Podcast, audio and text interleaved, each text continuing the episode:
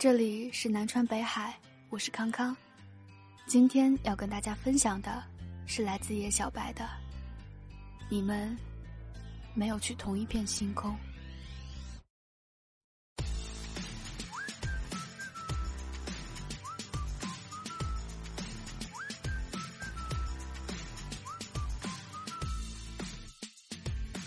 高一的时候，黄巧巧在我的生物书上面写“傻”，我很生气，在后面回复“我不傻”。我同桌看到了，跟了个帖，才怪！我怒不可遏，在下面写“我不傻，不傻，不傻，不傻”，句号，句号，句号。黄巧巧是一把要你命三千。故事始于二零零四年。那年，因为我也不知道什么原因，我连续考了八次全班倒一。我的班主任对我绝望了，他指着黄巧巧的位置说：“叶小白，你给我滚到黄巧巧前面去坐。”班主任说：“巧巧，他就交给你了。”黄巧巧站起来，郑重地说：“老师。”帮助后进生是我们应尽的义务，我一定会让叶小白重新做人的。而此时的我正坐在座位上，仰头看着这个郑重其事的女孩，她拖着两条鼻涕。不过我没有什么好嘲笑人家的，因为我也拖着两条鼻涕。相反，我心中窃喜，我觉得这一次。自己终于能够抄到全班成绩最好的同学的作业了，由此可见，我从小就没什么出息。和我的预料完全相反，黄巧巧非但不给我作业抄，她还强迫我写作业。一开始，她每天早上都问我：“昨天的作业写了吗？”我感觉真的是心好累。作业不给抄就算了，还要听她瞎逼逼。后来，他每天下课都抓着我，要我当着他的面把作业做完。我烦不胜烦，一下课就跑去操场弹玻璃珠，但这基本无济于事。黄巧巧还是能准确的出现在我身边，揪着我的耳朵一路走回教室。有时候抓不到我，他就站在走廊上，冲着操场大喊：“叶小白，快回来写作业啦！”这种时候。小伙伴就会不怀好意的对我说：“哎，你小老婆又喊你了。”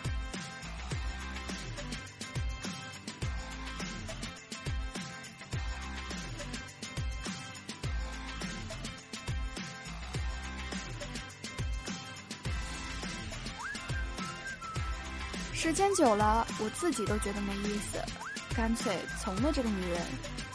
我发现王巧巧虽然烦人了一点。当老师还是有点天赋的。那些我怎么也算不来的应用题，不管是用讲解还是用拳头，她总有办法让我明白。我问黄巧巧：“你就这么喜欢和我过不去吗？”我以为黄巧巧会像那天，说什么这是她的义务，可那天他勃然大怒，狠狠地掐我的胳膊。我非常不解。一句话而已，有必要气成这样吗？他，可是他也说不上理由，只是说：“你再说这种话，我就不带你了。”我哼哼，心想就是要气死你，不带我更好。想完，我继续哼哼。有天早上吃完早饭后，我爸爸突然问我：“你现在是不是坐在黄巧巧前面？”我说：“是呀，怎么？”爸爸说：“哦，她是我们家亲戚。”我说：“什么？她竟是我的妹妹？”爸爸说：“不，她是我妹妹。”我顿时如晴天霹雳，原来黄巧巧是我的姑姑，她的老妈和我奶奶平辈，而她和我老爹平辈，这辈分到底怎么算的？我和黄巧巧至今也没弄明白。不过我们两家是表亲，这是流淌在我们血液里的证据。我急匆匆地跑回学校，想要把这个消息告诉我的姑姑，却见到一群男生围着她，大声地嘲笑她“小老婆”“小媳妇儿”。我沉着脸准备冲上去，却见到黄巧巧中气十足的大喊一声，挥起椅子，一把砸到了带头男生的脸上。我和那群男生们大骇，被砸的那男生愣了几秒才反应过来，嚎啕大哭。班主任匆匆赶到教室，他扫视了一下现场，冷冷地说：“你越来越不像话了，叶小白，放学叫你家长来一趟。”我再一次晴天霹雳，我从来没有想过，旁个光而已嘛，居然还要被请家长。当事人双方也都傻了，大家一起目送着老师怒气冲天的离去。男生们怪不好意思的，都说委屈你了。但是为了保全我们和你的小老婆，你就把这口黑锅背到底吧。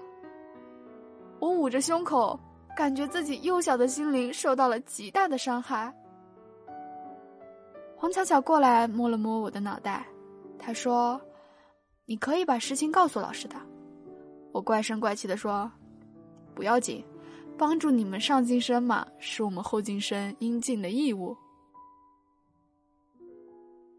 我原以为他会像上次一样勃然大怒，或是挥舞椅子也砸在我的脸上，结果他低下头说：“谢谢你了。”我看着他，觉得自己真是搞不懂这个女人。我这样想，发现自己其实也并不是真的就那么想气死他。我想，算了吧，至少他低头道歉的时候还蛮可爱的。何况半个小时前，她还变成了我的姑姑。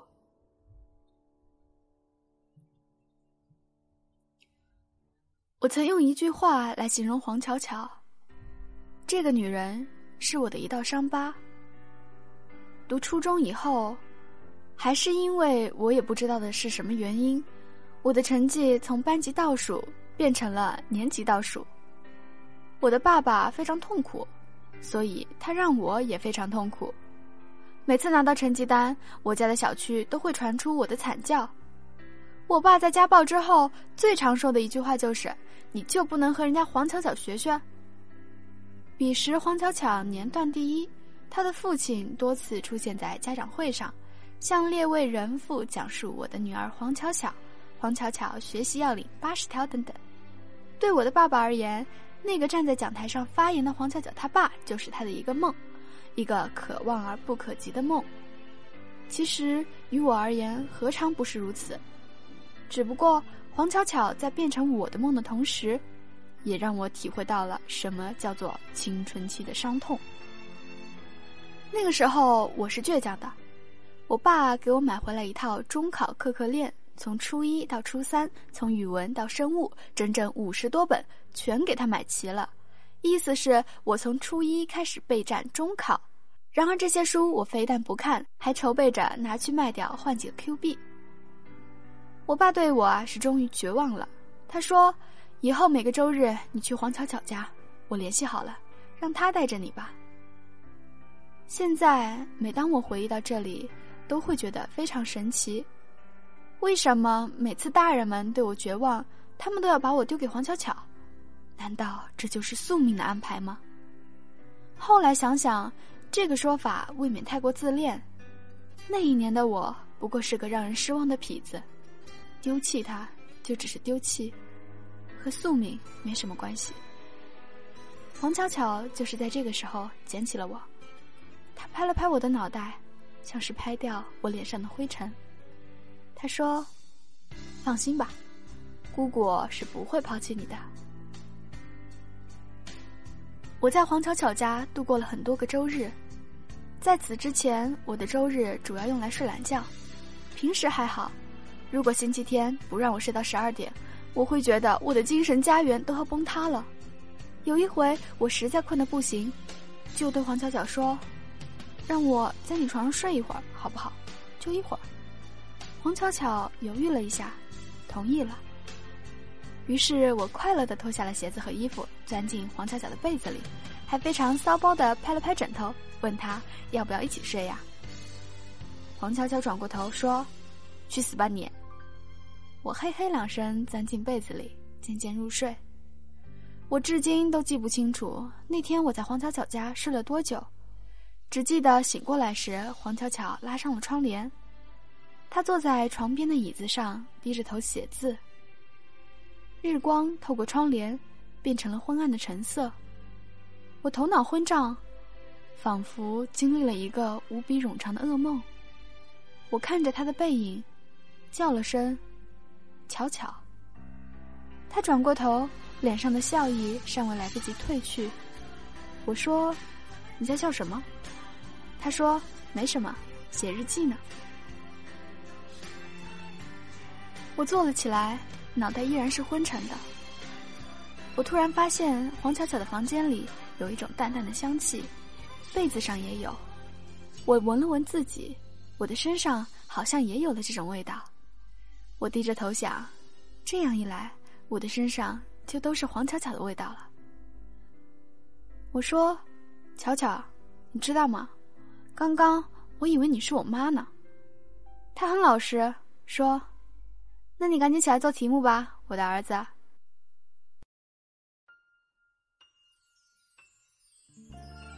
我和黄巧巧是不能在一起的，但我们几乎总是在一起。我知道，这个说法有点荒谬。高中毕业的那个夏天，我无所事事。除了宅在家里打游戏，就是去找黄巧巧玩。那个时候，我的几个小女朋友，郑小燕离开我去了三明，林小妖还没有出现，于小小和我闹崩，我好像是又被人丢弃了一样，灰头土脸的跑到黄巧巧那里，希望她能把我捡起来。我天真的以为，黄巧巧永远都会在那里。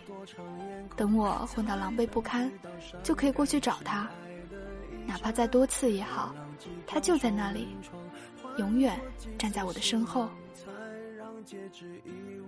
他陪我打发着那个夏天，我们去 KTV，去喝同学的升学酒，手牵着手在河岸上走，全清流都知道他是我姑姑，被他爸看到了，也只是咕哝一声：“姑侄感情真好。”如此云云。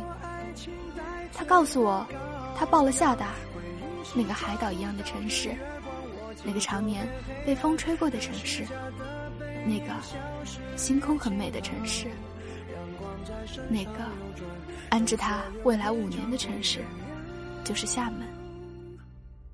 我在酒宴上喝醉，晕头转向的告诉他，我要去福州，离厦门很近，将来要是在福州混得不好。就会去厦门找你，去看看你那里的星空。他扶着我，说了声“哦”，又捏了捏我的手心。那个夏天，我们好像一夜之间就长大了。我仿佛昨天还拖着鼻涕被他揪着耳朵，今天他就穿上了裙子，留起了长发。他身上还是有淡淡的味道。我不知道和我那年在他被子上闻到的，是不是同一种。只是那句“要不要一起睡呀”的玩笑，我已经不能和他开了。某天我们在河边坐着，我喋喋不休，向他勾勒大学生活的美好宏图。他说他有些困了，说着就把头靠在我的腿上。时近傍晚，风从河面上吹过来。我低下头，看着他闭着眼睛的样子。啪的一下，路灯全亮了起来。八月的最后一天，几个平时玩得来的同学一起去 KTV 唱歌，我和黄巧巧也在。我高歌了自己的保留曲目《海阔天空》，大家纷纷说，像是死刑犯被拉出去枪毙前的高呼。黄巧巧独自唱了一首《爱情转移》，烛光照亮了晚餐，照不出个答案。恋爱不是温馨的请客吃饭，床单上铺满花瓣，拥抱让它成长。太拥挤，就开掉了别的土壤。而我在歌声里拉着一旁的于小小走了出去。我对于小小说。我有话要对你说。于小小愤怒地瞪了我一眼，随后被我深深拽了出去。走出包厢的那一刻，我回头望了一眼，他脸上满怀期待的表情，尚未来得及褪去。那是一一年的夏天，关于告别的一个夏天。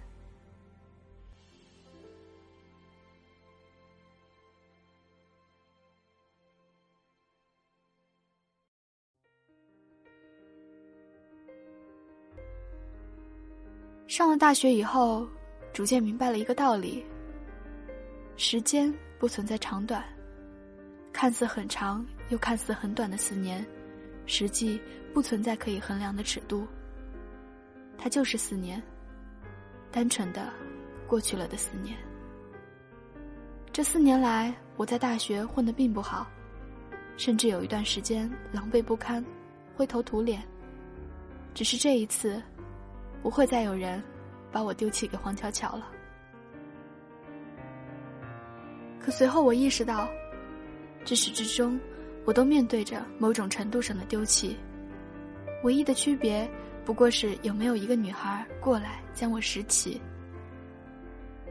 我和黄巧巧断断续续的保持着联系，无论如何，她仍然是我的姑姑。其实，这说法不对。正相反，她是我的姑姑，不论如何，她都是我的姑姑。有天，我偶尔点进她的空间，看到日志的第一篇里写着：“做过了很多计划，因为能实现自己的梦。知道吗？那天你出去的时候，我感觉自己快要死掉了。”明明不想这样的，明明不该这样的。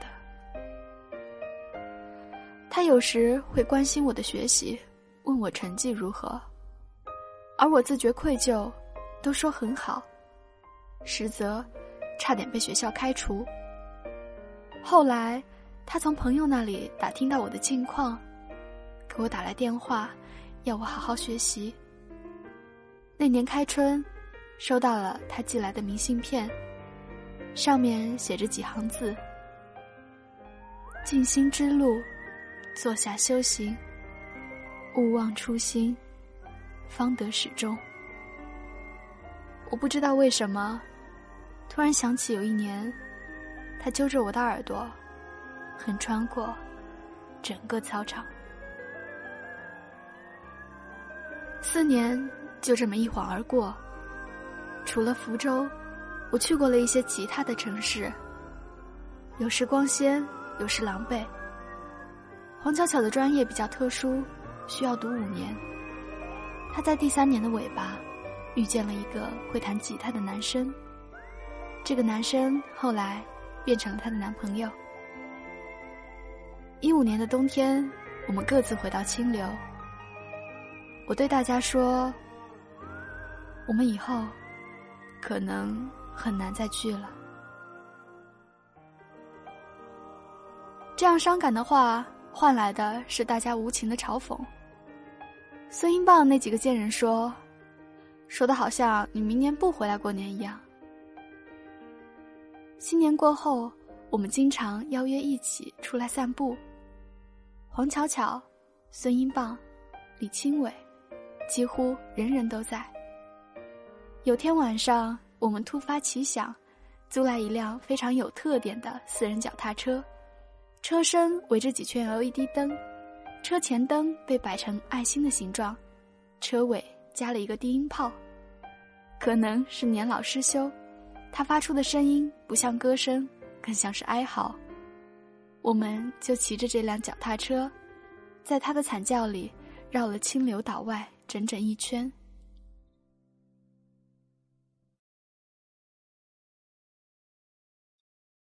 我以前也幻想过，骑上这种车，非常拉风的去女孩子家楼下，去把她们接出来兜风，去接郑小燕，去接于小小、林小妖、黄巧巧。他们要是不来，我就在他们楼下一圈圈的骑，低音炮循环播放。我爱的人不是我的爱人，我爱的人，他已有了爱人。等到把所有的女孩都叫齐了，就顺路把孙英棒、李青伟几个搅屎棍带上，他们在后面打牌吹风，我就甩开了膀子，在前面屁颠屁颠的骑，一路感受着风和女孩子们仰慕的眼光，就像一个快乐的小车夫。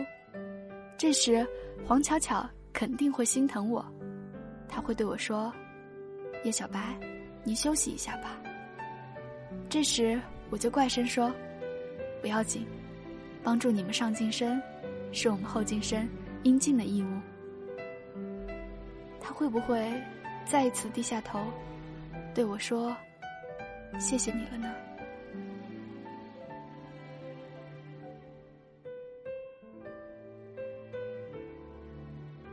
那天我们把车还掉后，一起去吃宵夜。在大家的怂恿下，黄巧巧讲起了她的男友。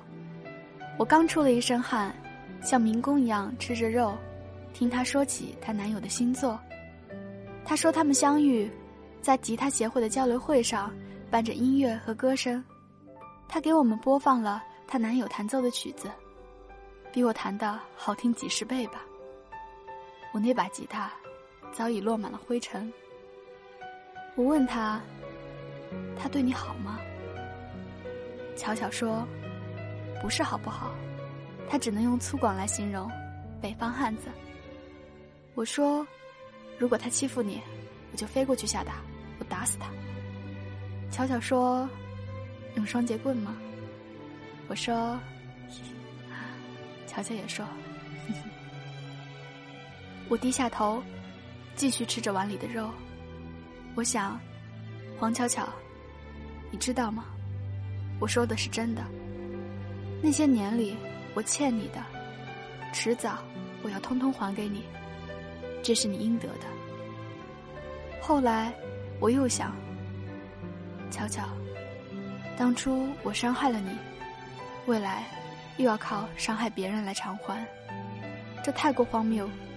大概，当初你喜欢过我，这件事本身。就很荒谬。黄巧巧曾告诉我，那天我在她床上睡着，她翻看了一会儿我的作业，发现我在作业本上画了很多漫画小人，一个个惨不忍睹，被人砍了很多刀似的，还有几首乱七八糟的打油诗，像什么“小白小白上楼梯，打开电视机；小白小白下楼梯，去吃肯德基。”他一边看。就一边捂着嘴巴偷笑，他翻开日记，在上面写道：“我的侄子很可爱。”这几年我写过的很多文章，女主人公多少都会带着黄巧巧的影子。在那些来不及告别的故事里，告别的话语被一次又一次打断。时代在召唤里，那个陪我告别了几个时代的女生，原型就是她。但我不能说，我写下的这些是在赎罪，这太廉价。所以关于这些，我从未告诉过黄巧巧。有天晚上做了一个梦，梦见不知道什么原因，自己变成了通缉犯，被警察叔叔追捕。我无处可逃，我慌不择路，我逃到了一座高楼之上，他们喊我下来，我不肯。他们就让郑小燕来喊楼。郑小燕说：“你下来，如果你被枪毙，我为你守寡。”我舍不得，我不肯下去。他们又叫来于小小，于小小说：“叶小白，自首能保条命，要是你坐牢，我就等你出来。”我说：“于小小，我不能让你等我。”最后。黄巧巧过来了，她在楼下望着我，神情悲悯，像是望着他即将复刑的孩子。他们让他劝我下来，他就对我说：“小白，你跳楼吧，你跳，我陪你上路。”于是我跳了下去，摔死在了大地之上。黄巧巧要为我赴死，可她没有成功。因此，他只能坐在我的尸体旁，茫然失措的抹眼泪。我看到他哭，我也哭了。虽然那一刻在梦里的我已经死了，但在那一刻，那样爱着我的人在为我哭泣，我就算咽气了，也咽不下那么巨大的不甘。可能每个人都会在生命里遇到这么一个女孩，你愿意和她一起死掉，今天就死，立刻就死。但你无论如何，不愿意他为你落泪。哪怕直到生命的最后，你们没有去同一片星空。